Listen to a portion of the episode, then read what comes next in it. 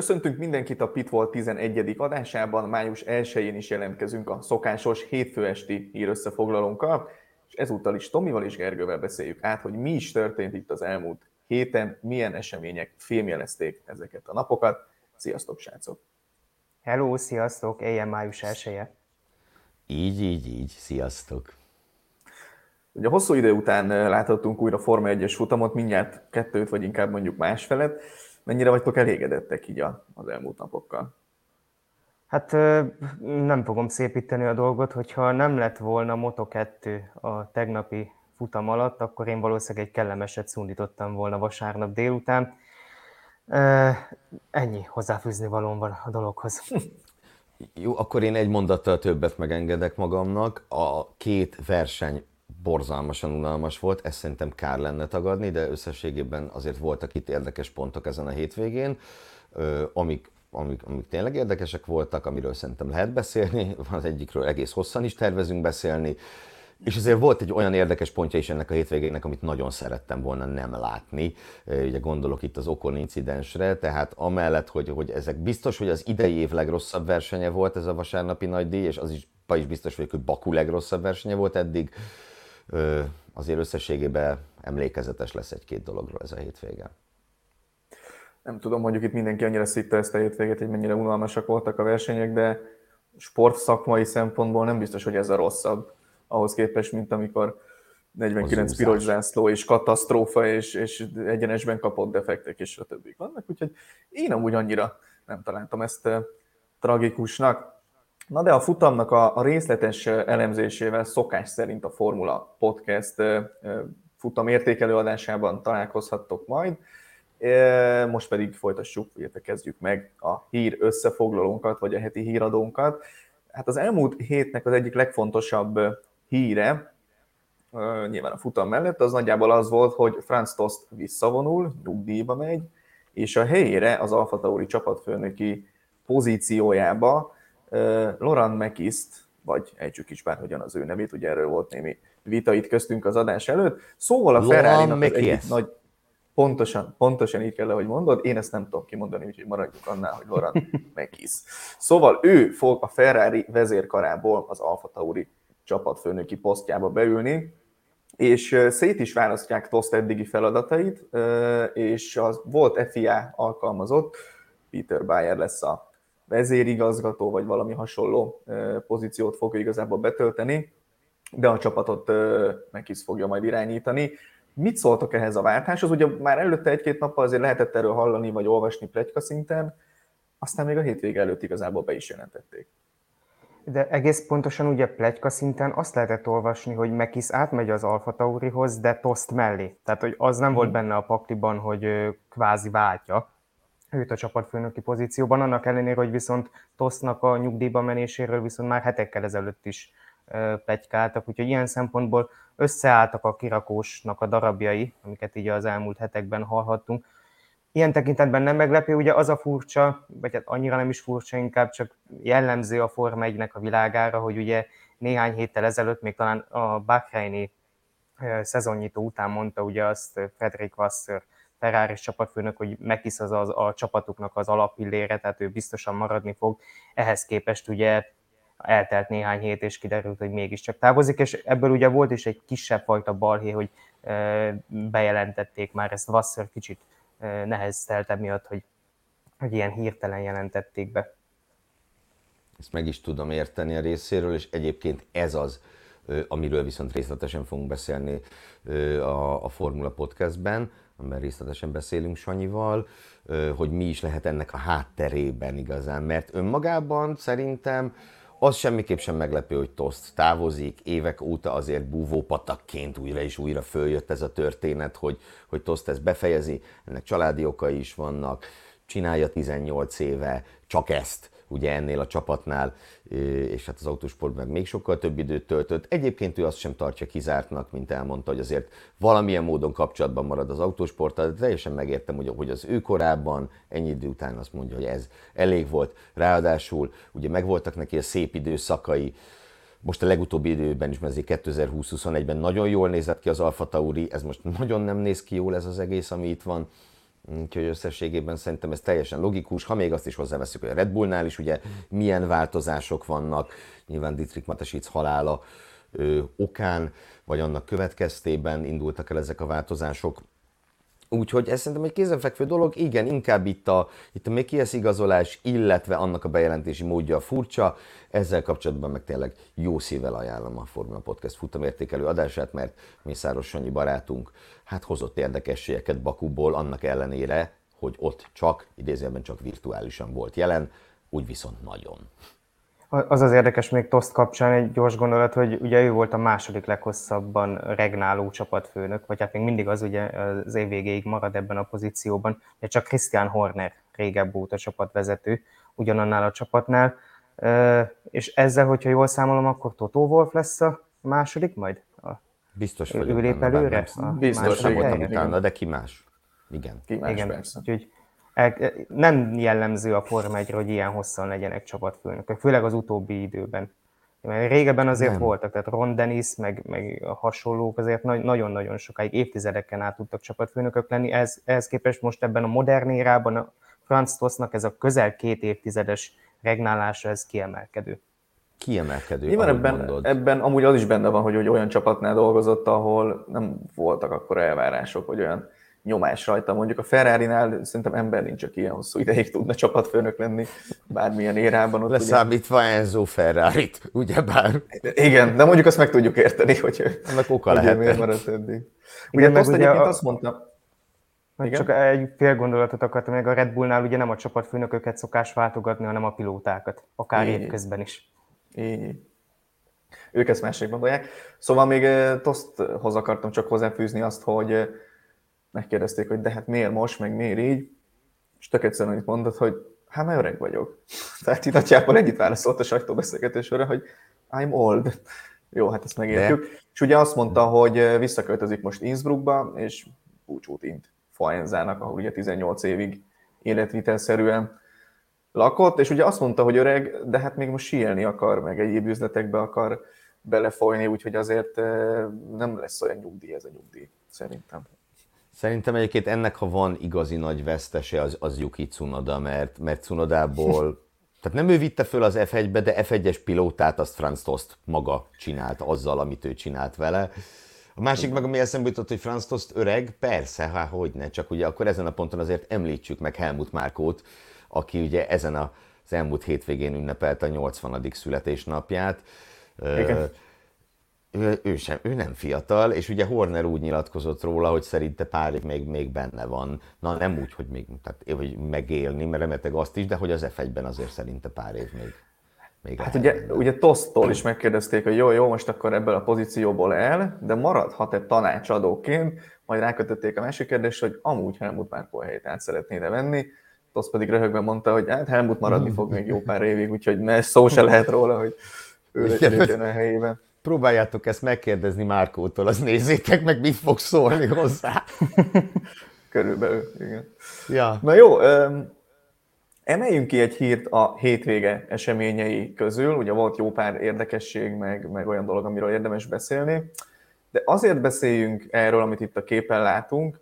Én azt gondolom, és tudom, hogy ti egyetértetek velem ebben, hogy ez egy régebb óta tartó dolognak egy újabb epizódja, vagy egy újabb fejezete, és én a magam részéről nem értem, hogy igazából ennek mi az oka. És akkor ezen a ponton a saját véleményemet ki is fejteném valamennyire.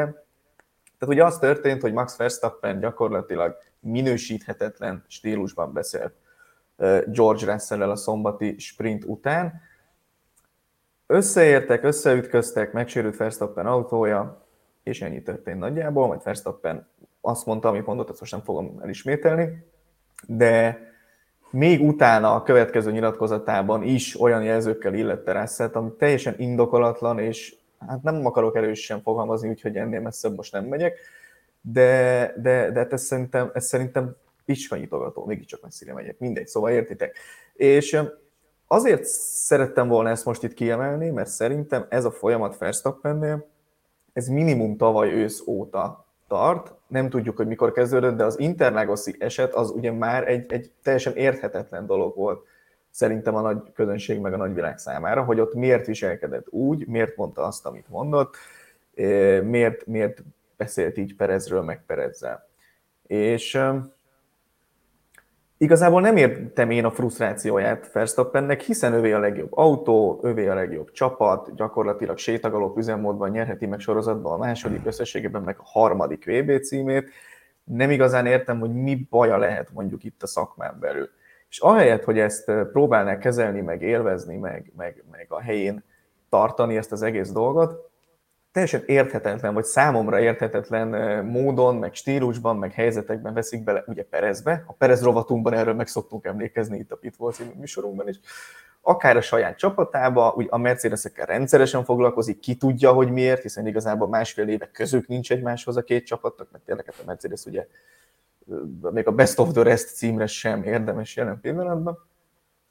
Szóval, hogy, ja, és akkor ugye nyilván itt azért föl lehet sorolni egy-két dolgot, például azt, hogy télen azt mondta Perezről, hogy egy második számú pilóta az tudja, hogy hol a helye, és viselkedjen is úgy, mint egy második számú pilóta, és fogadja el, hogy ő az megkülönben baj lesz, kb.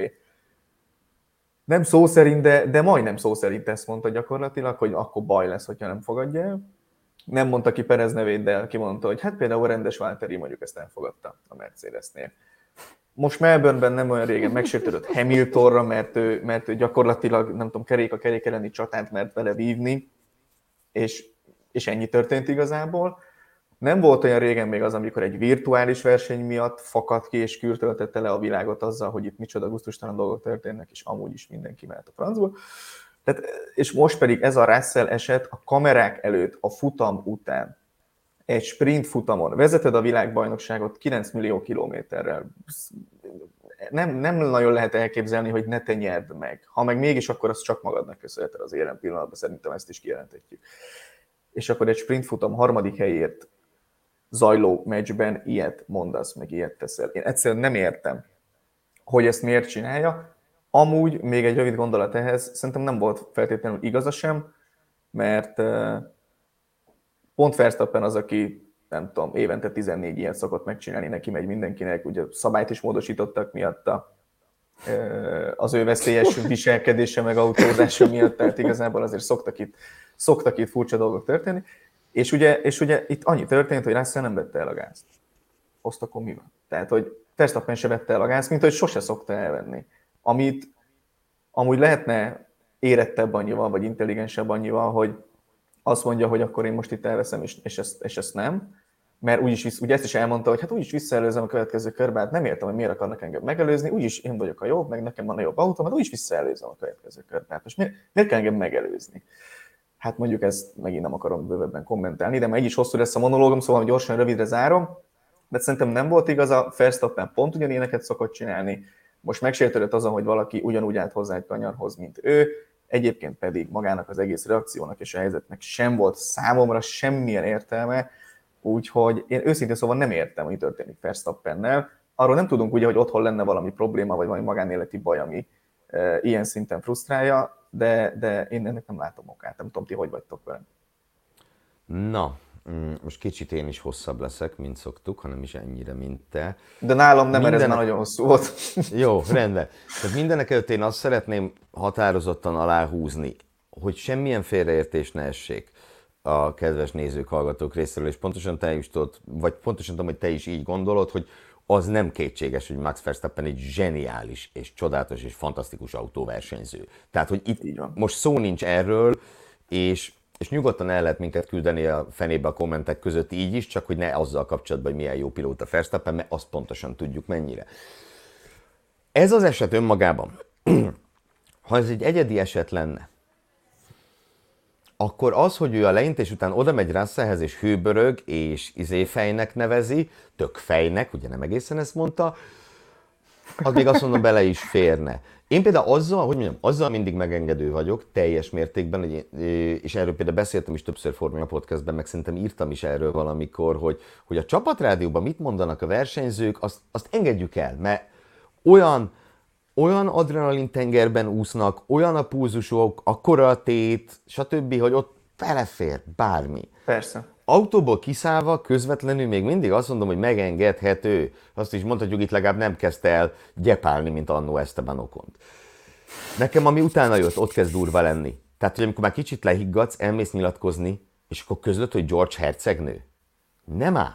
És nem mintha baj lenne a hercegnőkkel, csak George Russell ugye nem hercegnő. És de, de ráadásul, tehát, hogy ugye és, gondolom, bocs. arra akart utalni, csak, a, csak a hercegnő egy gondolat, hogy ugye, hogy hiszt is. Tehát most pont Verstappen hisztizett. Ez és, és, és ezt Verstappen mondja. Én most bocsánat, de egy fél mondattal kinyitok egy ablakot, és nem kell rá válaszolnotok, de nagyon remélem, hogy nem valami másra akart utalni, amit szintén ki lehetne ebből olvasni. De ez az egész, ez attól lesz igazán durva, amit fölvázoltál, amit Interlagos óta látunk.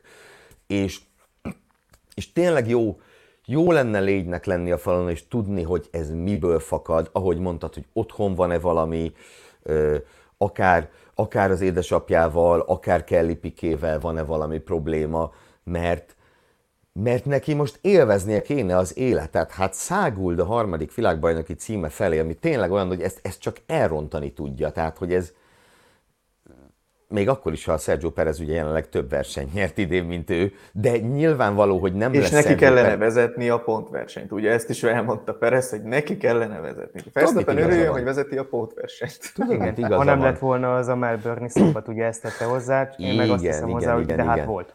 De hogy, nem, szóval, emlé, emlékezzetek vissza, fölidézzük akár Schumachert, akár Hamiltont, akár Jenson Button 2009-ben, hogy amikor ennyire megy a szekér, akkor, akkor érted, akkor, akkor át tudod ölelni a világot, akkor, akkor örülsz és minden. Ha fölidézitek, hogy a Sumár vezényelte a himnuszt a, a dobogón, meg ilyenek, hát nem egy, egy idegbeteg őrültet láttunk, és most nem azt állítom, hogy Verstappen egy idegbeteg őrült, de azt igen, hogy például szombaton konkrétan egy idegbeteg őrültet láttunk. És, és ez nem jó.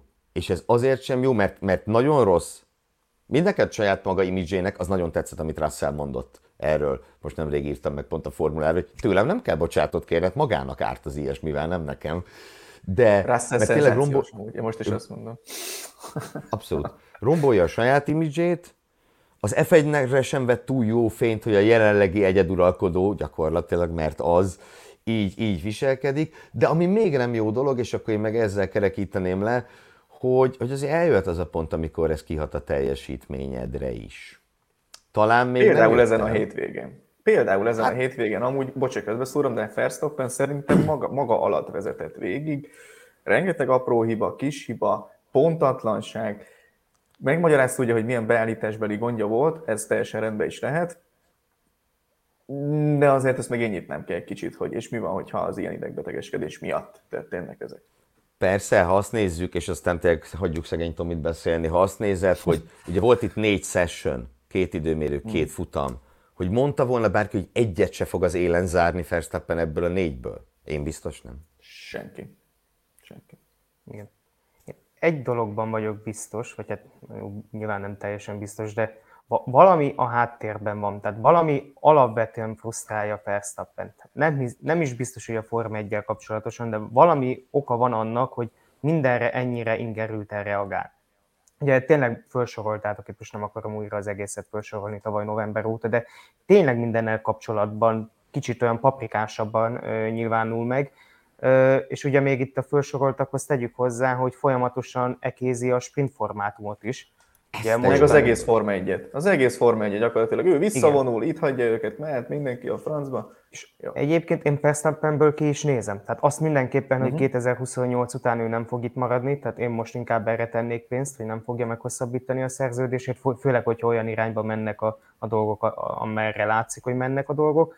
A, de még azt sem tartom kizártnak, hogy akár hamarabb fogja a sátorfáját és egyébként részben itt, amit a naptárbővítéssel, meg a sprinttel kapcsolatban mondott, azzal még nagyjából egyet is lehet érteni amúgy verstappen Tehát én, ha valamiben, mm-hmm. akkor ebben a témában amúgy inkább verstappen a csak, fogom. Csak nem kell naponta elmondani. Tehát érted? Így van. Mert jó, most már tényleg jó, itt tartunk, minden áldott nap elmondja, hogy nem jó, semmi, nem jó. Nem jó, jó. azt azért azt tegyük hozzá, hogy tehát nem, nem úgy van, hogy Verstappen ugye föl kell, megreggelizik, és akkor ő most nyilatkozik egyet, hanem megkérdezték. Tehát megint ugye 23 ettől én egyébként agyfrászt kapok, hogy miért kell 26 gyára is ugyanazt megkérdezni a versenyzőtől, amikor valószínűleg ugyanazt fogja mondani. Ja most hétvégén megint elmondta, hogy szerinte kukázni kellene az egészet. Ugye ez konkrétan a sprint után is elmondta, hogy szerinte ki kellene dobni az egészet és visszatérni az eredeti formátumhoz. Sőt, ő ugye azt mondta, hogy a, a sprintszétlövést konkrétan unta a, a szombati időmérőt. Mondom, hát e, ebben a... más, más versenyzők meg így nem unták, hanem örültek, hogy küzdhetnek a pozíciókért. Na mindegy, tehát azért, azért azt vegyük hozzá, oké, okay, amit szombaton mondott a sprint után Verstappen a zárójelbe tenném, mert idegállapotban volt, ugye klasszikust idézve. Igen, de a, ami meg maga a konkrét esetet illeti, Gobodis Tomival értek egyet, hogy teljesen indokolatlan volt maga a manőver is. E, tehát nyilván egy versenyző nem úgy áll hozzá a dologhoz, hogy elengedem az ellenfelet. De hogy egyszerűen neki volt ott több veszíteni valója. Most mit veszített volna Igen. azzal, hogyha kicsit elveszi a gázt, és úgyis, ahogyan ő maga is elmondta, hát két körön belül úgyis visszaelőzte volna a, a Super DRS-re, vagy nem tudom, hogyan kellene elnevezni azt, ami a Red Bullon van, mert az tényleg olyan, mint hogy a többiek állnának hozzájuk képest. És meg amit ti is mondhatok, hogy tényleg 2021-ig bezárólag, mert szerintem utána változott meg kicsit Verstappennek a hozzáállása, ő volt az, aki folyamatosan belement ilyen csatákba. Nyilván amiatt, mert ott ő volt rákényszerítve a gyengébb autója miatt. Tehát amióta ugye a Red Bull a domináns, tavaly nagyjából ugye a szezon harmada óta nem kényszerül rá olyan manőverekre, amik addig az egész pályafutását jellemezték, és kicsit átesett ugye a lónak a túloldalára. Most ő kapja ezeket a pofonokat, úgymond, és pont a Mercedesektől meglepő módon. Úgyhogy nem, én tényleg nem értem, kicsit bölcsebben állhatna a dolgokhoz, de ne, én azt nem érzem, hogy ez, ezen esetleg a világbajnoki címe is elúszhatna, amit ugye itt fejtegettetek, hogy a teljesítményére is kiadhat, szerintem annyira nem tudja lerontani a teljesítményét. Aztán ebben tényleg nem menjünk bele, hogy majd valamikor beszélgetünk róla, hogyha mondjuk még öt futam után is ez lesz a helyzet, hogy Perez tudja szorongatni, vagy nem. Én nem érzem továbbra se azt, hogy egy egész szezonon keresztül ezt meg tudná tenni. Azt én se, azt én se, és részemről a záró gondolat ehhez, hogy Jelen pillanatban én se gondolom azt, igen, hogy Max Verstappen világbajnoki címét veszélybe sodorná ez a fajta, ez a dolog, nevezzük így, ez a dolog, amiben ő van. Csak ugye, a, ha az ember belekerül valamiféle mentális spirálba, akkor az ugye sokáig csak lefele, lefele, lefele megy, és egyre jobban beletekeredsz, és az lesz a kérdés, hogy ő, hogy ő mennyire és hogyan és milyen gyorsan tudja magát kihúzni egyből. Mert igen, mindaz, amit az elején fölvázoltál, Tomi, az egy folyamat. Tehát, hogy ha egy ilyen eset lenne, vagy kettő, akkor azt mondhatnánk, hogy nincs itt semmi látnivaló, mert emberek vagyunk, de ez így, így összerakva sok. És, és mondom, és én tényleg nem bántani akarom verstappen egyáltalán nem, hanem, hanem jó lenne, hogyha ő kitalálna ebből az akármiből, amiben van. Igen, meglátjuk, hogy ez sikerülni fog-e neki. Szurkolunk neki, legalábbis én magam részéről szurkolok annak, hogy ő, hogy mondjam, egy kicsit kultúráltabban tudja majd megnyilvánulni bizonyos dolgokban, mert ez tényleg így ennek nem sok értelme. Viszont legalább a sót kicsit feldobta. Tehát most gondoljatok bele ezt, a, a, ha a hétvégét nézzük, és leveszed belőle a Verstappen nek a megnyilvánulásait, akkor aztán tényleg csak a Löklernek a, a meglepő polpozíciói maradnak, amiről lehetne beszélni, az csak... eset. Tehát... Értem én, hogy só, de hogy ez csinálta a sót, meg az, hogy okon majdnem halálra gázolt néhány ember. Tehát, hogy nem áll, ne, ne, ne, ne ez Persze, nem áll só. Hát nem jó só. Igen, Löklert lájkolom, abszolút. Hát az legalább szakma volt autósport szempontjából, Verstappennek a műsorai az ugye hercegnősködés volt egy kicsit, hogy akkor maradjunk ennél. Súlyú, uh, mások nem akarod használni rá? Azt nem, használ? azt nem, azt nem, azt azért mégsem. Azt azért mégsem, majd ponton lépjünk tovább, én azt javaslom. Igen, viszont maradjunk még Russellnél, ha már szóba került. Szóba. Ugyanis ő itt a pilóták szövetségének a vezetője, és hát jelezte itt a hétvége kezdetén, vagy a hétvége előtt, hogy hát a mezőny szeretne tisztázni bizonyos dolgokat az FIA-val, mert úgy érzik, hogy már megint nem figyelnek rájuk, nem kérik ki a véleményüket a döntéshozataloknál, meg az egyáltalán az ilyen változtatásoknál sem, mint például most az, hogy ugye a DRS zónát hogyan változtatták meg, sőt nem is feltétlenül tudnak bizonyos dolgokról, hogy azok készülőben vannak, vagy majd meg fognak esetleg történni. Körön kívül vannak, nagyjából így érzik, és hát ez, ez ugye így nem jó. Russell azért, ahogy itt ezt a Verstappen esetet is szerintem tanítani valóan kezelte minden szempontból, az összes reakciója szerintem tűpontos volt. Ebben az ügyben is jó politikusként nyilvánult meg, és nem támadólag lépett fel, nem azt mondta, hogy na most itt a személyte fiá, meg így, meg úgy, meg amúgy, hanem ugye azt mondta, hogy nagyjából értékelik ők az igyekezetet, látják, ez tök jó, csak hát jó, jobb lenne, hogyha őket is bevonnák ezekbe, és akkor aztán még jobb lenne ez a történet. Kíváncsi vagyok, hogy mi lesz ebből. Hát, röviden egyetértek Russell-lel, mind az összes gondolatával. Tehát az, hogy tisztázni kellene bizonyos dolgokat. Ugye ezt elsősorban annak kapcsán mondta, hogy több vitás ítéleti született itt az elmúlt hetekben, még a bakui hétvég előtt. Ugye többek között azt beszéltük szerintem az Ausztrál nagydíj után mi is, meg többen is elmondták ott a versenyzők, meg a csapatfőnökök között is, hogy tisztázzuk le, hogy mikor jön a piros zászló. És akkor nem, nem akarom megnyitni ugye ezt a vitát, de a Totó Wolf is elmondta, hogy oké, okay, mondjuk meg akkor, hogy ezért piros zászló jön a jövőben. Ugye pont Russell járt pórul az első piros zászlóval még Melbourne-ben. Ja, arra ugye nem számítottak, hogy abból az lesz. A másik meg, amit, amire itt szintén utaltál, ugye az a, a DRS probléma, ami szerintem a vasárnapi versenyen nyilvánvalóvá vált. Tehát, hogy a, a pilóták érzik azt, hogy a, az idei évben nehezebbé váltak az előzések a tavalyihoz képest. Tehát ugye elmozdultak abba az irányba, ugye hogy az volt eleve az egyik célja a tavaly életbe lépett új műszaki szabályoknak, hogy könnyebb legyen az előzés, de már annyit módosultak az autók, hogy már megint nagyobb lett a hatása a dirty air-nek, ugye a felkavart levegőnek az autók mögött, és ez szerintem kiválóan látszott, hogy ha nem Red Bullban ültél, akkor még DRS-sel is nagyon nehéz volt előzni a célegyenesben, pedig azért Bakuban alapvetően könnyű szokott lenni az előzés. És éppen ezért nem biztos, hogy jó tendencia, annak ellenére, hogy én nem vagyok egy DRS párti, de hogyha elfogadjuk, hogy van, akkor már pedig legyen jó, hogy rövidítik ezeket a zónákat. Tehát tavaly kellett volna rövidíteni, idén meg vissza hosszabbítani, és ebben sem hallgatják meg a versenyzőket a jelek szerint. Azért most nekem ez nagyon fura, és örülök is, hogy ezt mondtad a végén, hogy most a, a, azon szomorkodunk, hogy, hogy rövidebb lett a DRS zóna. Tehát értem, értem, amit mondasz, és értem, amit Russell mond, csak annyira furcsa ez. Tehát, hogy gondoltuk volna az elmúlt x évben, hogy majd lerövidítenek egy DRS zónát, és azt mondja erre bárki, hogy hát ez nem kellett volna. Uh, nem tudom, nem tudom, nem tudom erről a zónáról mit gondoljak jelen pillanatban, úgyhogy de, erről nem is beszélek. Igen? De hogy nem is a DRS zóna itt a lényeg igazából, ez csak persze, az egyik mellékszála volt a, persze. a Russell mondani. Ez az egyik példa volt, ugye igazából. Persze, persze.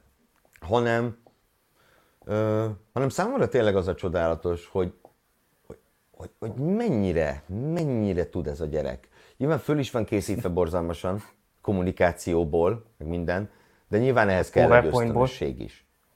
Hogy? Meg PowerPointból, PowerPoint. ugye, mint tudjuk. PowerPointból is nagyon, igen, de hogy, de hogy ennek tényleg ösztönösnek kell lennie a részéről, és amit hát nem is tudom mikor, szerintem 2019-ben hallottam először ráaggatva a kis politikus nevet, és nyilván a kis jelzőt lassan elhagyhatjuk, de, de annyira találó. Tudja, mit kell mondani, tudja, hogy kell fogalmazni. Most a sprintről is. Annyira szépen mondta meg a magáét, aminek ugye az volt a lényeg, hogy hát ez nem volt jó egyáltalán, de vizsgáljuk meg, hogy miért nem volt az, nézzük meg, hogy esetleg a gumikeverékekkel, vagy a DRS zónával mivel volt a probléma, és nem azt mondta, mint imént említett kollégája, hogy ez az egész egy kukázni való dolog, azt ja. hiszem így fogalmazott, nem pont így. Igen, szóval összességében tényleg az van, hogy, hogy a pilóták szeretnének valamit egyeztetni az FIA-ban ezekről a dolgokról. Kíváncsi vagyok, hogy ennek mi lesz a fogadtatása. De ha már döntések és változtatások, mert azért itt tényleg voltak, akkor azért ezekről beszéljünk még egy-két szót. Ugye a hét, hét egyik legfontosabb híre volt az, hogy átalakították ezt a sprint formátumot. Ugye erre tényleg mindenki elmondta a véleményét. Szerintem úgy fogalmazhatunk leginkább, hogy hideget és meleget is kapott ez a formátum. De ugye közben egyel több motort is használhatnak már a csapatok, tehát azért ilyen apró módosításokat még megejtettek itt a hét közben, és ami a sprintet illeti, ugye már volt is egy kiskapu keresés, ugye Landon Norris és Joki Tsunoda is felhasználta már előre, tehát a pénteki időmérő felhasználta azokat a gumikeverékeket, vagy azokat a gumikat, amiket kifejezetten a sprint szétlövésre terveztek nekik. Bevállaltak ezzel egy kockázatot, és igazából szerintem be is jött. Úgyhogy ezek voltak itt a, a fő hírek. Na most zseniális én... egyébként, bocs, csak egy fél gondolat, hogy zseniális, hogy mennyire ki tudják használni a kiskapukat, tehát hogy egy-egy szón is meg tudnak akadni, és azt, azt ki tudják aknázni a, a csapatok meg a versenyzők. Nekem ez tetszett a legjobban az egészben. És abszolút jól tették, abszolút jól tették, mert ugye mi volt ott a részükről a gondolat? Ugye az van a sprintre vonatkozó gumiszabály, vagy a sprint szétlövésre, szombati időmérőre vonatkozó gumiszabály, az az, hogy a Q3-ban egy új lágy keveréket kell fölraknod. Újat. És ugye ez, amit ők nem tartottak meg maguknak, többek közt a képen látható Lando Norris, és ugye az ő szempontjukból mi van itt? Ha véletlen bejutok a Q3-ba, akkor lehetnék 8 9 Nem, akkor leszek 10 viszont az igazi időmérőn, a pénteki kvalifikáción, azaz egy lágykeverék mégiscsak többet érhet. Teljesen jól csinálták, és őszinte legyek, lehet, hogy nem is baj, hogy ott van ez a kiskapu a szabályban, mert a nagyok úgyse fogják ezt bevállalni. Tehát uh-huh, nyilván egy, uh-huh. egy, egy Verstappen, egy Lökler, akár Fernando Alonso nem fogja azt mondani, hogy oké, okay, én a sprint Q3-at én föladom, és majd indulok tizediknek a sprintről. És itt ebben a középmezőny részben a McLaren, esetleg az Alpine, mostanában újabban Cunoda, lehet ilyennel trükközni, és ez nem akkora baj szerintem. De attól tartok, majd lesz, aki máshogy látja, és akkor gyorsan megpróbálják átírni a szabályt. Gyors, hát, mint láttuk, eb... keresztül lehet azt verni mindenkin pillanatok alatt. Ja, én ami meg, még egy dolog, százszerzékig biztos vagyok egyébként, hogy Spielberg ezt meg fogják változtatni. Tehát, hogy valahogy át fogják, fogják ezt fogalmazni. Meg fogják, meg fogják próbálni, igen. Azért ezt így, mert azért el, el lehet ezt buktatni itt-ott, hiszen ugye ezt a sprint formátumváltozást azért lehetett olyan könnyen átvinni, mert mindenki egyetértett vele. Uh-huh. Igen. Úgy könnyű.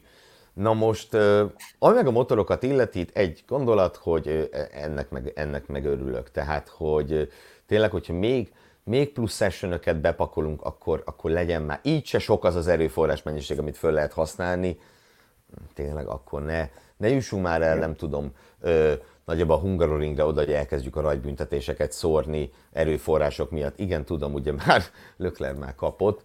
Annyiként az milyen érdekes lett volna, hogyha Lökler egy olyan elmért kapja, aminek megnövelik a mennyiségét. Mert ugye azt pont nem növelték meg, mert nem az összes erőforrás elemnek növelték meg a felhasználható mennyiségét. Fúna azzal, mi lett volna, halljátok. Olyan? Felipe Massa megóvná azt is szerintem, de erről majd még fogunk beszélni akkor. Tényleg? Uh, Beszélünk most. És akkor még a, még a hétvégéhez még egy rövid hír erejéig. Ugye a hétvégek közben jelentették be, hogy újabb három évvel meghosszabbították ugye a Baku szerződését. Ti mondtátok, hogy ez borzalmas futam volt, akkor még három évig lesz lehetőség ezt kijavítani. Úgyhogy meglátjuk, hogy mi fog történni. Ugye mind a két fél elmondta igazából, hogy a helyieknek nagy érték a Forma 1, mert nagyon felpörgetett minden, az érdeklődéstől kezdve a gazdasági mindenféle előnyöket ugye érzik, Forma 1 pedig az eddigi dráma futamok azért szintén nem hoztak rosszul Bakuban, hát meg most a... lehet, hogy fel, fel, felülvizsgálják. Hát nyilván az se, az se hátrány valószínűleg, igen. Én uh, nagyon Folytassuk. örülök, imádom ezt a pályát, tök jó. Örülök. Amúgy én is. Ennyi. Tehát, hogy a mostani, mostani futamtól eltekintve én amúgy szeretem ezt a pályát. Tehát az új pályák közül a jobbak közé tartozik szerintem. Ne, nincsen benne a top három pályában, amit kidobnék a naptárból. Így fogalmazok. Hát nálam a top 10-be se szerintem. Na, ezt majd máskor megbeszéljük. Jó, mondjuk Perez drukkerek igazából nem tudom, mit, mit mondhatnának más, mint hogy Bakuba legyen, nem legyen 23 azerbajdzsáni nagy. Nem vagyok Perez drukker, rendkívül nagyra tartom Csekó Perezt. Így szeretném ezt fogalmazni. Én úgy nem tartom sokra ezt a pályát, Perezt viszont egyébként tartom. Azért. Úgyhogy szerintem ezt most itt, itt rekesszük be ezt a, ezt a párbeszédet.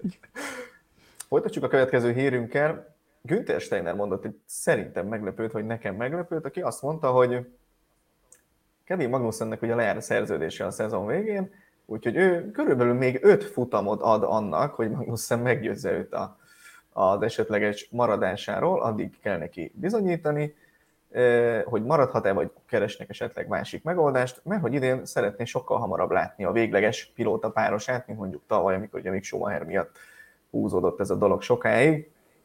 Ugye Magnussen eddig azért nagyjából legyőzi a nyugdíjból visszahívott Nico Hülkenberg, és hát Steiner azért ezt nem is akarta annyira, hogy mondjam, elmismásolni itt a nyilatkozatai kapcsán. Hmm. Ugye nagyon nehéz szerintem most mit kezdenünk ezzel a párossal. Ö, hmm. Önmagában a Kevin Magnussen Mick Schumacher viszonylatban is nehéz volt már mit kezdeni, mert ugye voltak olyan mutatói Mick Schumachernek, amiben ő volt a jobb. Nyilván Mick Schumacher szurkolók talán kicsit túltolták a, a, a megvédését neki abban, hogy arra próbáltak rámutatni, hogy mindenben is Mick Schumacher volt a jobb, azért ez nem igaz, de tény is való, hogy a szezon bizonyos szakaszaiban egyáltalán nem volt olyan egyértelmű az a különbség kettejük között, mint a szezon első szakaszában, amikor nyilván fölmosta vele a padlót Magnussen. És ugye visszajött Hülkenberg a nyugdíjból, ahogy mondod, mm, elkezdett villogni, nem rúgta ki az istáló oldalát nyilván, de azért, de azért elkezdett villogni időmérőn is, összességében szerintem az vitathatatlan, hogy meggyőzőbb, mint Magnussen. Nyilván most mondjuk azért végzett kettejük közül Magnussen előrébb, mert Magnussen végzett előrébb, mert ugye Hülkenberg eleve ugye a boxból rajtolt, plusz ugye egy agyabeteg taktikát megpróbáltak, ami ha bejött volna, bejött volna, ha nem, akkor nem. Na most... És hát nem. És hát nem.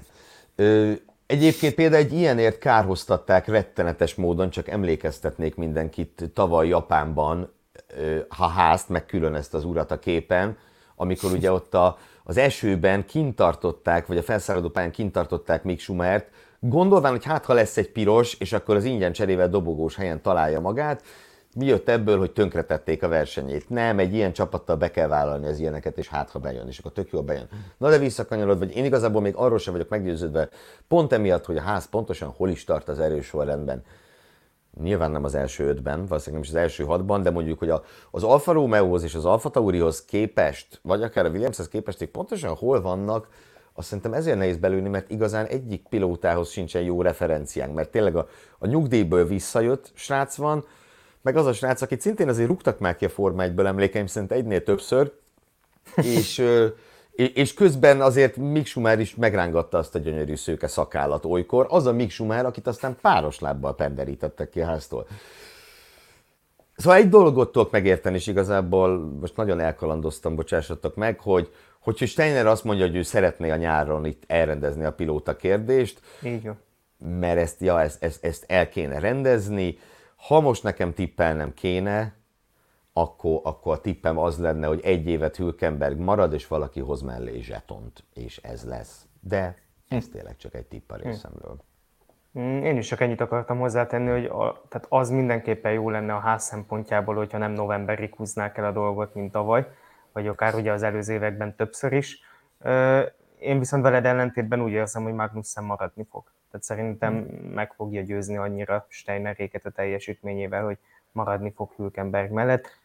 Meglátjuk. De tény, hogy egyelőre egyébként Hülkenberg valamivel meggyőzőbb, mint Magnussen. Szerintem az attól függ, hogy a Gergő által említett valaki megveszi azt az ülés történet, az milyen összeggel, milyen ajánlattal fog. Igen, milyen zsetonnal van az a pénz. Van az a pénz, ami miatt mondjuk Magnussenhez nem annyira érdemes ragaszkodni, de majd ezt meglátjuk. Menjünk tovább a következő hírünkre. Mm, a hétvégéhez, de nem a bakui hétvégéhez kapcsolódó hír, hogy ugye szombaton a Red Bull Ringen került sor a Forma 1 által életre hívott női formautós széria, vagyis az F1 Academy első versenyeire, és hát erről ugye nem volt élő közvetítés, ami okozott némi felháborodást egyesekben. Őszintén szóval bennem is. Tudom, hogy ez egy óriási vita, hogy van-e létjogosultsága egyáltalán annak, hogy külön női versenysorozat. Én ebbe a vitába azért nem szoktam belemenni, mert meggyőződésem, hogy van, és tudom, hogy vannak emberek, akik, sokan, akiknek meggyőződése, hogy nincs, és úgyse fogjuk egymást meggyőzni. Uh, én nagyon örülnék neki, hogyha legalább tényleg egy Facebookon egy livestream, tehát egy valami lenne, mert, és nem azért, mert a világ összes sorozatát követni kell, de könyörgöm, ez a röhely, ezt maga a Formula 1 hozta létre azért, hogy adjanak egyfajta publicitást a hölgyversenyzőknek, és így tovább. És ezt úgy csinálom, hogy nincs róla közvetítés, amikor azért, és most direkt nem mondok semmit, de hogy azért olyan versenysorozatokról is van közvetítés néha, amiről egyáltalán nem kéne, hogy legyen. Ja, mert nem mondok egyet sem, direkt. Nem mond de ki, hogy, nem mond ki. Nem mondom, kibírom. De, de tényleg, tehát, hogy én ezt a döntést nem tudom fölfogni, hogy ez miért van. Tök jó lenne látni ezt a sorozatot annak a kevés embernek, aki szeretné nézni. Én biztos, hogy néha megnézném szívesen. És egyébként pedig szívből gratulálok Márta Garciának, aki ugye mindkét polt és mindkét főversenyt behúzta. Sejthető volt, hogy ő lesz az egyik legerősebb résztvevője ennek a bajnokságnak, és úgy is kezdte, hogy kell, szóval bravo, hajrá, így tovább. Jó. És ma még szerencsére fogunk hölgyversenyzőkről beszélni. Igen, és egyébként tehát tényleg, tehát ha nem akarok tényleg én sem belemenni abba a vitába, hogy van-e értelme a női sorozatoknak, vagy nincs, de ha már van, akkor mutassuk. Tehát, hogyha elindul egy új bajnokság, akkor azt lehessen már nézni tényleg, hogyha így történelmi döntésnek titulálják meg hasonló. És akkor gyorsan még egy gondolat ez az egész női versenysorozatos díjhoz, ugye pont a hétvégén jelentették be a, a film meg a Dorna, hogy jövőre elindul a női motoros világbajnokság is, viszont annyi különbség lesz a v series meg az F1 Akademihez képest is, hogy ez egy végállomás sorozat lesz, tehát ezt a, ezt a csúcs kategóriának szánják a hölgyversenyzőknek, nem pedig ilyen neveldének, hogy majd onnan tovább lépnek a Moto3-ba, a Moto2-be, vagy esetleg a Superbike-ba, mert hogy egyébként a Superbike-nak a betétversenyei lesznek, és ezzel viszont már nem értek egyet. Tehát, hogy azzal lehet vitatkozni, hogy van a külön a nőknek nevelde szériájuk, vagy nincsen, de az, hogy legyen egy külön élkategória, tehát ami most mondjuk, akkor az lesz, hogy a, a férfiaknak van a MotoGP, a nőknek meg a, nem, még ugye nincsen elnevezve mondjuk, elnevezve, de mondjuk akkor a Moto V. Tehát ez nekem egy kicsit furcsa. Másrészt viszont rögtön meg is cáfolom magamat, ugye rengeteg sportban viszont van külön női meg férfi kategória. Tehát e, e, e, ez a nehéz igazából. Tehát, hogy miért mondjuk kérdezni. azt, hogy az automotor versenyeknél miért nincs? Tehát most rögtön megcáfoltam saját magamat. Köszönöm. Én erre akartam rákérdezni, egyetlen, tényleg rövid mondat, rövid kérdés, rövid válasz erejéig, hogy Ugye az autósport is nyilván tudjuk, hogy mennyire fizikálisan, mennyire kemény sport, és így tovább. De, de hogy a motorozás talán még durvábban az, tehát hogy fizikailag lenne esélye egy nőnek megállni a helyét a MotoGP-ben? Hát ez a nagyon jó Lehet, kérdés. hogy nem. Igen. Lehet, hogy nem pusztán fizikailag. Mert nyilván azért van az összes sportból egy-kettőt kivéve a szinkronúszásban, nyilván azért van külön, a férfiak rondák, de hogy, ö, bocsánat, de hogy azért a legtöbb sportákban fizikai különbségek miatt van külön férfi-női, és valahogy nekem a motorozáshoz nem értve, életemben nem ültem motoron, nem is szeretnék, ö, nekem ott, ott valahogy jobban, még inkább úgy érzem, hogy jobban kijönnének a férfi-nő különbségek, mint az autósportban. Igen, akár ugye van női motoros világbajnokunk is, ugye Anna Carrasco révén, aki a Supersport 300-at nyerte meg néhány évvel ezelőtt, de ugye az egy, az egy kis kategória, tehát az a, a Moto3-nak a, a széria változata most kis túlzással leegyszerűsítve, ott tényleg, ha a Moto3-at, hogyha valaki ismeri, az tényleg olyan, hogy tényleg túlzok, tehát sarkítok, hogy mintha dobókockával dobnák ki az, az eredményeket. A Supersport 300 az meg még ez a négyzeten, tehát így képzeljük el. Tény, abban a szezonban nagyon jól ment Anna Carrasco, és meg is érdemelte a, a világbajnoki címet, de, de az egy olyan kategória, most azóta pont a Moto3-ban szerepel újra nem túl fényesen. Tehát e, ez egy külön adást megérne egyébként, és ezt most Gergő írt is föl valahova magadnak, hogy erről lehetne csinálni akár egy külön podcast adást, hogy női versenyzők az automotorsportban, hogy, hogy mennyire tudják megállni a helyüket. Ezt írt föl, Igazából... Gergő. Látni akarom, ahogyan előveszed a tollat és felírod igazából már volt ilyen adásunk, de ha gondolod, akkor... Akkor jó, akkor nem akkor majd összevont, adást. összevont, akkor összevont automotorsportos adást csinálhatunk erről. Folytassuk akkor egy olyan sztorival, amire már utaltunk itt az előbb, és amiről már többször beszéltünk is a, a Pitbull korábbi adásaiban. Még mindig nem halt el az a vonal, hogy Felipe Massa jogi úton szeretne 2008 Forma 1-es világbajnoka lenni. A legfrissebb sajtóértesülés az, hogy most ezt tényleg komolyan gondol, ugye mi poénkodtunk rajta, hogy ez lehet, hogy, lehet, hogy nem gondolta komolyan, csak így megkérdezték tőle. Nem, ő ezt komolyan gondolta, ugyanis egy komplet jogi csapatot már alkalmaz arra, hogy ennek a lehetőségeit e, vizsgálják. Sok sikert kívánok neki ehhez. Igen, tehát hogyha ha volt olyan időpillanat az életetekben, amikor fölöslegesnek éreztétek magatokat vagy a munkátokat, akkor gondoljátok, vagy képzeljétek magatokat a, a masszaféle jogászcsapat helyébe. Tehát, hogy itt eltöltenek heteket vagy hónapokat ennek az ügynek a vizsgálatával, és úgy, hogy semmi értelme az egésznek. Tehát nem fog itt semmi sem történni. Nekem ez a rövid véleményem. Mm, egy minimális reakció erre, nekik ez nem fölösleges, massza ezért fizet nekik valószínűleg. Tehát, a király. Azért, azért, ha, tudod, ha tudod, hogy semmi értelme a munkádnak, de amúgy kapsz érte egy kötek pénzt, hát akkor nem tudom, Szívesen csinálod, igen. Én Jogos, erre azért igen. nem mondok semmit, mert Felipe Masszát mindig nagyon szerettem, és én mindig azt gondoltam róla, hogy az egyik legszerethetőbb f pilóta, épp ezért részemről tovább mehetünk. A következő hírnek legalább ekkora súlya van, ezt múlt héten kihagytuk, most viszont sajnos be kell, hogy tegyük. Alonzót összeboronálták Taylor Swift-tel, és hát ugye Alonzónak voltak azért ilyen megmosolyogtató reakciói az erről szóló kérdésekre itt a hétvége folyamán. Ez a Forma egy legnagyobb misztikuma jelen pillanatban, hogy vajon Alonso és Taylor Swift egy pár-e? Zseni- és szerinted ez összefügghet Verstappen izé, problémáival? Kicsit ez jó kérdés egyébként. Ez, ez, ez hát egyébként erre gondoltam még az előző témához is, hogy akár lehet, hogy a Piqué család kicsit neheztel, amiatt, hogy újra téma lett 2008, és emiatt frusztrált ott. Tehát lehet, hogy itt összefüggnek a szálak egymással. Na de Alonso zseniális figura, tehát így öregségére mém lord lett, hogy így mondjam. Tehát az, az a kis TikTok bejelentkezés, hogy kacsintott egyet, meg alatta ment a Taylor Swift szám, meg ugye amikor ott az interjút is adta, ott én nem tudtam leolvasni a, a mimikájából, hogy most akkor együtt vannak-e, vagy nem. Tehát szerintem zseniálisan rájátszik a plegykákra, de hogy mi az igazság, nyilván ez, ez nem egy olyan téma, amit meg fogunk fejteni, hogy mitől gyors a Red Bull, azt sem biztos, hogy meg tudjuk fejteni, de azért hát ez egy kicsit szakmai beszmefuttatás, de hogy egy, együtt vannak-e, az biztos, hogy az elmúlt nem tudom hány évnek a, a sztárpárja lennének a Form 1-ben. Tehát ilyen uh. kaliberű, ilyen hát kaliberű óta szerintem. Hát igen, igen. Vagy ha, hogyha Hornert ugye oda vesszük a, a Forma 1 akkor esetleg, igen. Én most azt nem bírom ki, hogy én, én szerintem sose beszéltem még bulvár témáról nyilvánosság előtt, ebben szinte biztos vagyok, úgyhogy most ezt, ezt szeretném egy nagyon picit kipróbálni. Szerintem az a videó, a TikTokos videó Alonso részéről, az igen, az, az zseniális volt olyan szempontból, hogy abból aztán nem derül ki semmi, hogy ez egy poén vagy nem poén. Viszont amikor ő válaszolt ott a, a hiszem még ez csütörtökön volt talán, vagy pénteken, talán még csütörtökön a, az F1 hivatalos csatornájának a kérdésére, én határozottan úgy láttam, hogy ő zavarba jött. Tehát én így szoktam kinézni, amikor zavarba jövök, legfeljebb nem nézek ki ennyire jól, mint ő, de hogy meg magasabb vagyok, azért ezt tegyük hozzá. De, de én úgy éreztem, hogy ő ott nagyon zavarba jött. Ha fogadnom kéne, én azért a, még ki kell találni a sztárnevet, nem tudom, a Taylonzóra azért lehet, hogy tennék júj, pár garast. Júj, júj.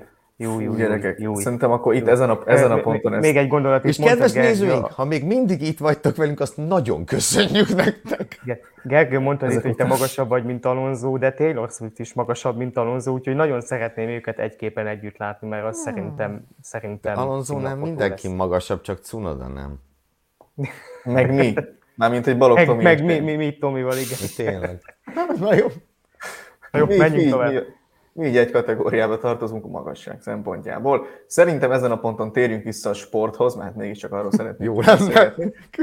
Igen, ugye a Forma 1 kívül azért sok más eseményt rendeztek itt a hétvégén. Voltak nagyon izgalmas, meg érdekes futamok.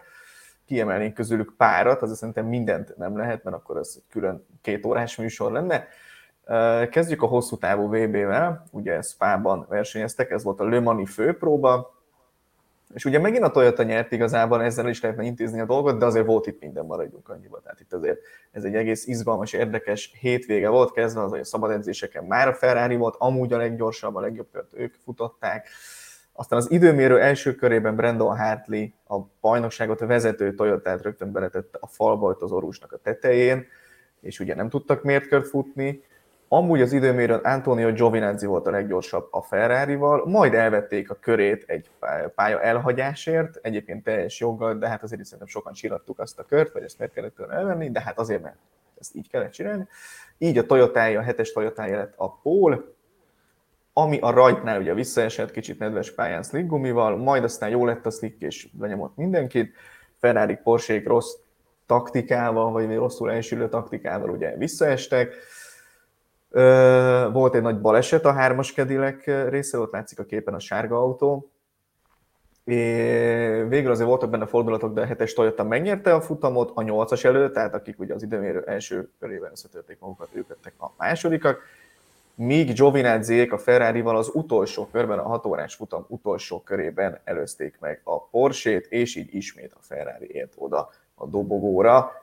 Tök jó futam volt, ennyit szeretnék mondani tulajdonképpen összefoglaltad a, a Hypercar kategóriának a lényegét. Tehát e, tényleg annak ellenére, hogy Toyota 2 győzelem lett, ez egy izgalmas verseny volt. Főleg nyilván uh-huh. ott az eleje, tehát ahogyan ugye mondtad, félig nedves pályán rajtoltak el, és ott volt egy jó negyed óra, amikor azok villogtak, akik nem slick gumikor rajtoltak el. Aztán jött ugye egy baleset, most már nem emlékszem, hogy melyik GT autó miatt bejött a safety car, és ugye mire elengedték újra a mezőnyt, addigra már viszont a gumi lett a jobb, úgyhogy utána a Toyoták visszatértek az ére.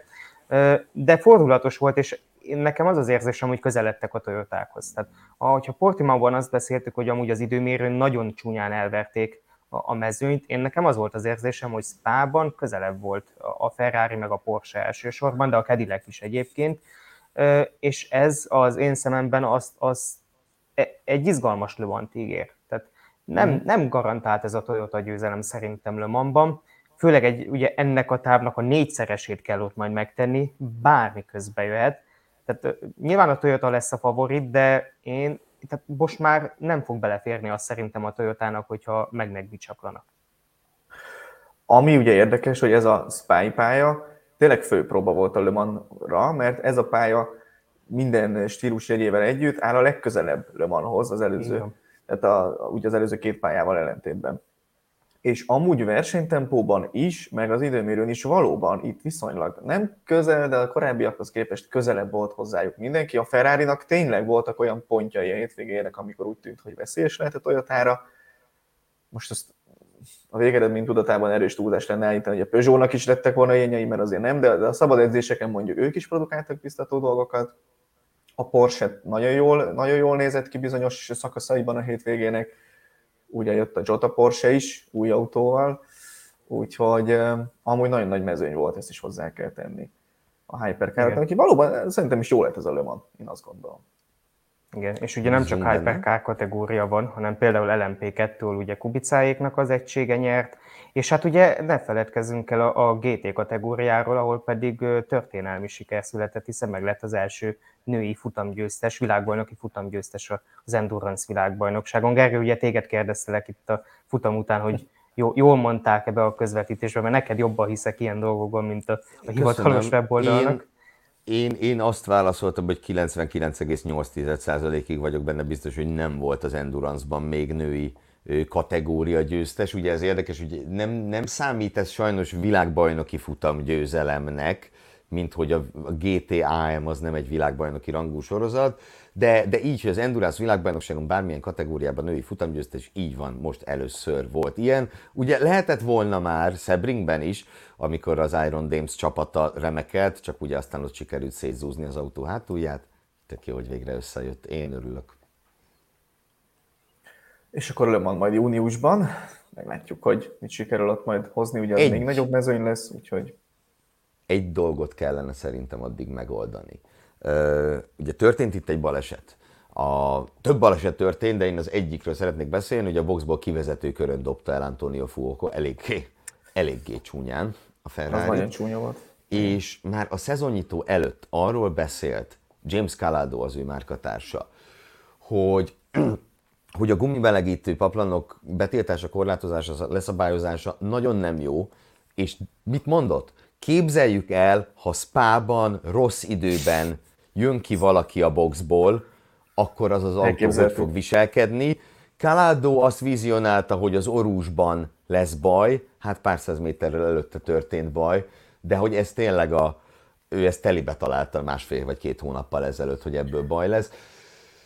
És lehet, hogy, és nyilván nem véletlen, és nem ő volt az egyetlen, aki erről beszélt már a baleset előtt sem, azóta meg megint beszéltek róla emberek, hogy lehet, hogy ezt újra kéne gondolni Le Mans előtt, mert ott is a éjszakai is versenyeznek, ugye? Valószínűleg nem lesz nagyon meleg ott éjszaka, és, és tényleg ne, ne ebből legyenek már óriási balesetek ott a Le Mans éjszakában, hogy hidegek gumik. De itt ugye nem is arról van szó, hogy éjszaka vagy nem éjszaka, konkrétan a gumit ugye csak, csak menet közben tudod úgy fölmelegíteni, hogy jó legyen, Igen. annak az, alapját, az alapját pedig csak úgy tudod csinálni, hogyha előmelegíted valahogy. Azt, hogy Igen, csak nem mindegy, az... hogy milyen, ö, milyen hőmérsékletű a pálya, csak erre gondoltam. A pálya, nyilván, nyilván, nyilván, de hogy, de hogy mindenképpen kell vele menni valamennyit, és ugye amúgy Hartley balesete is ilyen volt, tehát ott is igazából, igazából még, még nem volt mértköre.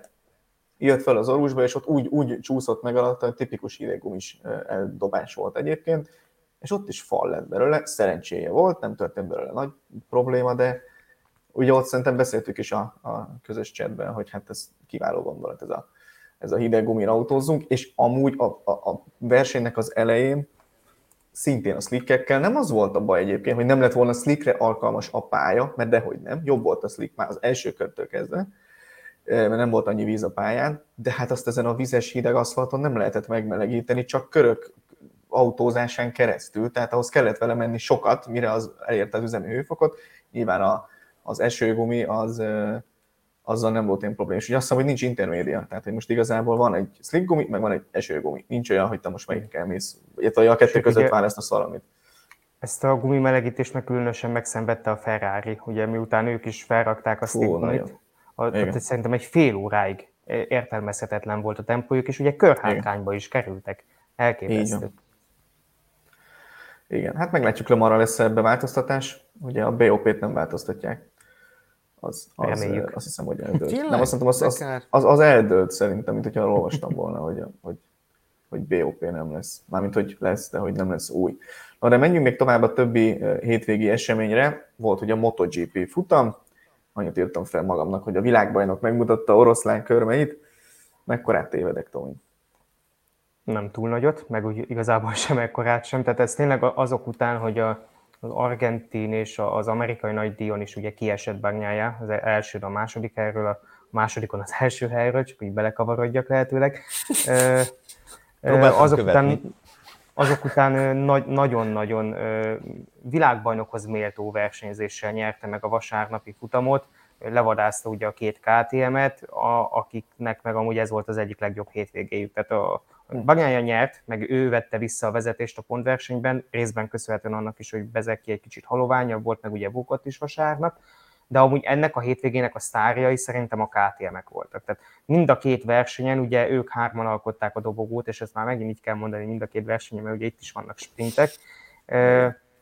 És ugye ott Binder a sprintet meg is nyerte, ő lett az első sprint duplázó a MotoGP-ben, és elképesztően jók voltak a KTM-ek, ami két dolognak volt köszönhető, és ez a két dolog össze is függ. Ugye ők teszteltek nem olyan rég, privát teszten ezen a pályán, és nem is akárki tesztelt nekik, hanem Dani Petróza, akit nem győztek dicsérni, a KTM-esek és a riválisok sem, hogy tehát szerintem vitán felül, el, vitán felül áll, hogy a KTM-nek van messze a legjobb ö, tesztversenyzője.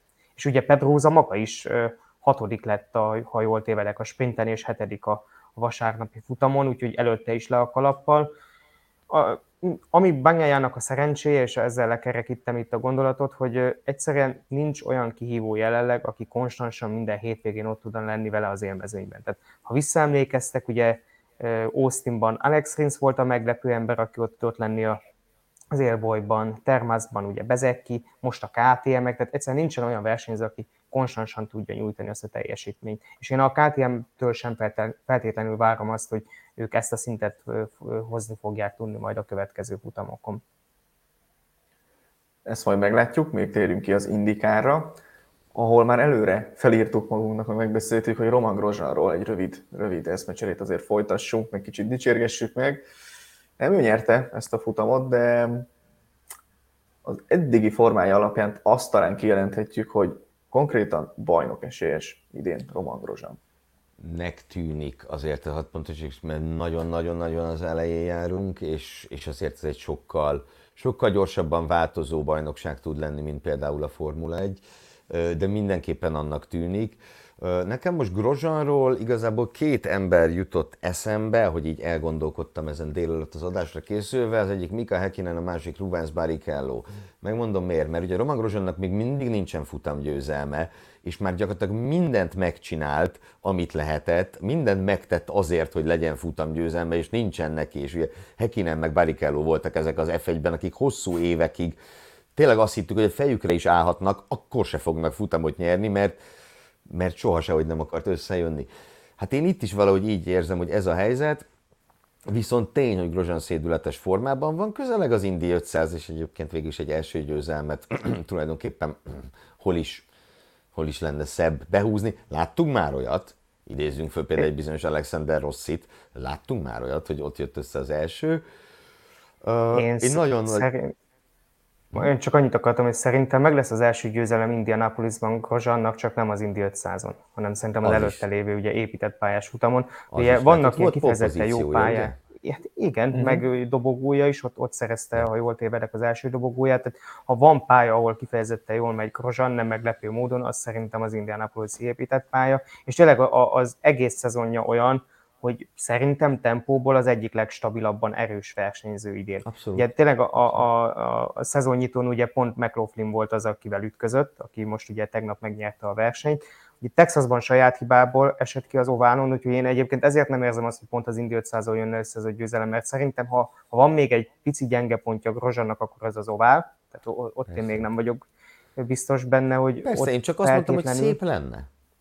Hát szép lenne, hát az abszolút és ugye a két héttel, vagy nem tudom hány héttel ezelőtt rendezték a Long Beach-i versenyt, ugye ott is második lett, most is második lett, elképesztően stabilan erős, úgyhogy én Gerkővel ellentétben határozottan kimerem jelenteni azt, hogy Grozan bajnok esélyes. Főleg, hogyha levetkőzi magáról a grozsanságait, tehát a, a, az olyanokat, mint amit Texasban csinált például, de, de szerintem tempóból jelenleg ő az egyik legjobb a mezőnyben, és én már múlt, múltkor a Long Beach-i futam után itt beszélgettünk pont a motokasztos kollégákkal, így én egy ilyen félig volt prediction bemondtam, hogy ő lesz a bajnok idén. Aztán majd meglátjuk. És azért hívjuk fel arra is a figyelmet, hogy kivezeti négy futam után a bajnokságot. Grozsán régi barátja, Marcus Eriksson, aki nem ment neki Bakuban, ugye ez nagyon fontos Igen. kiemelni. Ugye Eriksson tavaly is több féltávon túl, sőt, kétharmad távnál is vezette a bajnokságot, aztán, hát, aztán nagyon nem állt össze a szezon vége. Részben ugye az Indi 500-on aratott győzelmének köszönhetően, ami Igen. idén már nem De biztos, nem kizárólag. Indi... Hát nem kizárólag, de ugye ott tavaly még dupla pontos volt az Indi 500, igen, idén ugye ez igen, már nem igen, beszél. Igen, uh, igazából én, én most leginkább erre a két srácra vagyok idén kíváncsi, hogy mi lesz a vége. Képzeljétek el, lenne egy Grozan Eriksson bajnoki párharc, az mennyire gyönyörű lenne már átértékelné szerintem az egész karrierjüket egyébként. Még egy egyébként beszúrhattam volna ebbe a mondatba. Na mindegy. Ja, ja, ja, e, erről, erről is szerintem majd, majd egy másik indikár futam kapcsán beszélgessünk, de hát itt most még nagyon izgalmas dolgok jönnek, úgy látom. Mármint ugye mi adásunkban hallottam, hogy igen, dolgok igen. következnek. Közelítünk egyébként a végéhez, de még egy-két hírt azért el kell, hogy mondjunk. Szerencsére voltak magyar sikerek is a hétvégén. Ugye egyrészt Nyirádon megrendezték a Rallycross EB nyitófordulóját, ahol a képen látható Benyó Máté a Supercars vagy RX1 kategóriában jutott döntőbe, és lett ötödik, míg az RX3 kategóriában döntőbe jutott Fica Ferenc, és Körmeci Balázs egyenesen dobogóra állhatott, úgyhogy nekik mindenképpen gratulálunk. Volt még ugye a Marokko Desert Challenge, ez egy nagyon nívós, ilyen világszinten elismert komoly sivatagi tereprali verseny, ahol két magyar egység is rajthoz állt. Fazekas Motorsport a kamionok között lett harmadik, a Varga Racing Team pedig az autósok között, ahogy a 61-en indultak, 18. helyet szerezte meg. Nagyon nehéz futam volt, iszonyatos hőségben kellett versenyezni, és ez okozott is problémákat. Az utolsó napokat egyébként már le is kellett rövidíteni, eh, részben emiatt, és hát sajnos az volt a fő ok, hogy két haláleset is történt a futam során. Először a nagy homok miatt ilyen rosszabb látási viszonyok között ütköztek, ütközött két autó. Az egyiket úgy találták el sajnos, hogy a navigátor Laurent Licklighter azonnal életét vesztette. A pilóta még ki tudott menekülni az egyébként kigyulladt autóból, súlyos égési sérüléseket szenvedett sajnos, de szerencsére túlélte. És másnap történt a következő tragédia, amikor egy motoros versenyző egyszerűen a hőgúta és a kimerültség miatt elhunyt szakasz közben gyakorlatilag úgy találtak rá a testére a motorja mellett a társai, hát ez egy egészen, egészen elképesztő tragédia. Sajnos úgy, hogy nyugodjanak békében, és akkor még vissza a magyar sikerek. Igen? Még miatt a magyar sikerekhez csak annyi két rövid gondolat ide a terepralihoz az egyik, ugye, hogy a, a Dakaron is volt az elmúlt években volt hasonló haláleset, hogy nem baleset miatt, hanem a fizikai igénybevétel és a körülmények miatt. És még egy dolog, amiről biztos, hogyha nem lett volna ennyi érdekesség ebbe az adásban, akkor hosszabban beszéltük volna róla, de egyetlen mondatban említsük meg, hogy a tereprali VB-n Nasser Alattia győzött a mexikói fordulón, és átvette a világbajnokságban a vezetést, attól a Sebastian Lőptől, aki viszont bukott, a navigátora megsérült, szerencsére nem súlyosan, de annyira igen, hogy ne tudják folytatni úgyhogy a két fordulóval a vége előtt, mert ugye itt az ötből három már lement, Alattia vezet Araji előtt, Lőb a harmadik, de még Lőb távolban van, bocsánat, nem bírtam ki. Jaj, úgyhogy, jaj, jaj, jaj. Úgyhogy vedd vissza Látszik, hogy hosszú ez az adás. Jó, még akkor vissza a magyar sikerekhez, ugyanis itt végre elindult a TCR világ sorozat idei szezonja. Ugye Tomi már itt nagyon várta az elmúlt hetekben minden műsorban, hogy mikor leszek erről hírek. Elindult a sorozat, méghozzá Mihály Norbert polpozíciójával és futam győzelmével, aki ugye a második futamon, fordított rajtrácsos futamon nyolcadik lett, de így is vezeti a pontversenyt az első hétvége után. Így van, tehát gyakorlatilag a Hyundai-nak a, a szereplésével, erőszereplésével indult el, el ugye ez az új sorozat, és Norvi volt a kettejük közül a jobb az időmérőn és az első futamon is. A második versenyen egyébként Aszkona jobban mozgott a, a, a mezőnyben, tehát ő sokkal több pozíciót javított, mint Norvi, de Norvinak is volt egyébként egy nagyon rá nem is feltétlenül jellemző agresszív előzése, hogy ennek köszönhetően javított ő is két pozíciót, úgyhogy vezeti valóban az összetettet két forduló után. Még egy apró gondolat így az egész tétszervilág sorozathoz, így, hogy elindult. Picit csalódott vagyok a mezőnynek a, a, az, a képét tekintve, már inkább a létszámot tekintve, tehát összesen kilencen neveztek teljes szezonra a, a World Tourba, én kicsit csalódott vagyok amiatt, hogy csak egyetlen Honda van a mezőnyben, ami teljes szezon fut, meg hogy nincsen kupra. Tehát ez, ez nekem egy kicsit csalódás. Annak ellenére, hogy nyilván ugye ez a bajnokság, ez úgy egy külön bajnokság, hogy mindig hozzácsapódik a, az adott futamnak a mezőnyéhez. Tehát olyan nem lesz, hogy kevés lesz a mezőny. Még egyébként a TCR Europe lesz szerintem a, a legritkább mezőny. Tehát lesz ugye itt a TCR Ausztrália, meg a Dél-Amerika, meg stb. Tehát nem néz ki rosszul maga a mezőny, és az viszont egyébként beszédes volt, hogy koronellen kívül nem nagyon tudtak befurakodni a World Tour versenyzők közé a, a, azok, akik csak a Európban indulnak. Úgyhogy igazából elindult, még nehéz látni, hogy mi lesz ennek a vége, meg hogy hogyan fog alakulni, de jól kezdődött Mielis szempontjából, aki ugye végül az egy, egyetlen magyar, hát magyar versenyzőből sincsen több a mezőnyben. Viszont ő legalább jól szerepelt, úgyhogy gratulálunk neki is. A végére pedig még egy magyar érintettség, ugyanis a Hungaroringen indult el a cseh központú eh, regionális F4-es széria, ami a régió első ilyen FIA minősítő, vagy FIA F4-es minősítésű bajnoksága. Én, én szerettem volna, hogy erről hadd szóljak egy-két szót, mert ez egy olyan dolog, aminek én borzalmasan örülök.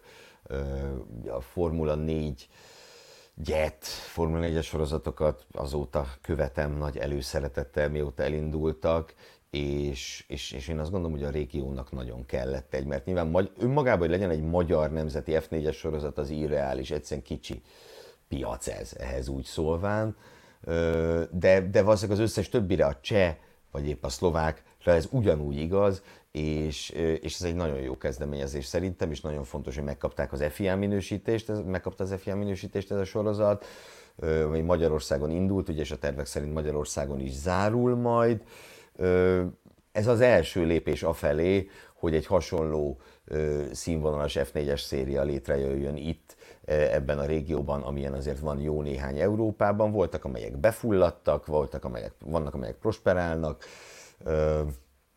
Nyilván első évben nem kellett től csodát várni, de, de, hát, de hát el kell mindennek indulnia valahol, és és szerintem, hogyha ezt a szezont így végig, végig megy, szépen, mert olyat is láttunk azért F4-es szériáktól, hogy becsődöltek, stb., akkor jövőre majd lehet egy kicsit komolyabb sorozatot összerakni, mm, addig meg hajrá, és a képen látható magyar részvevőnek meg szurkolunk.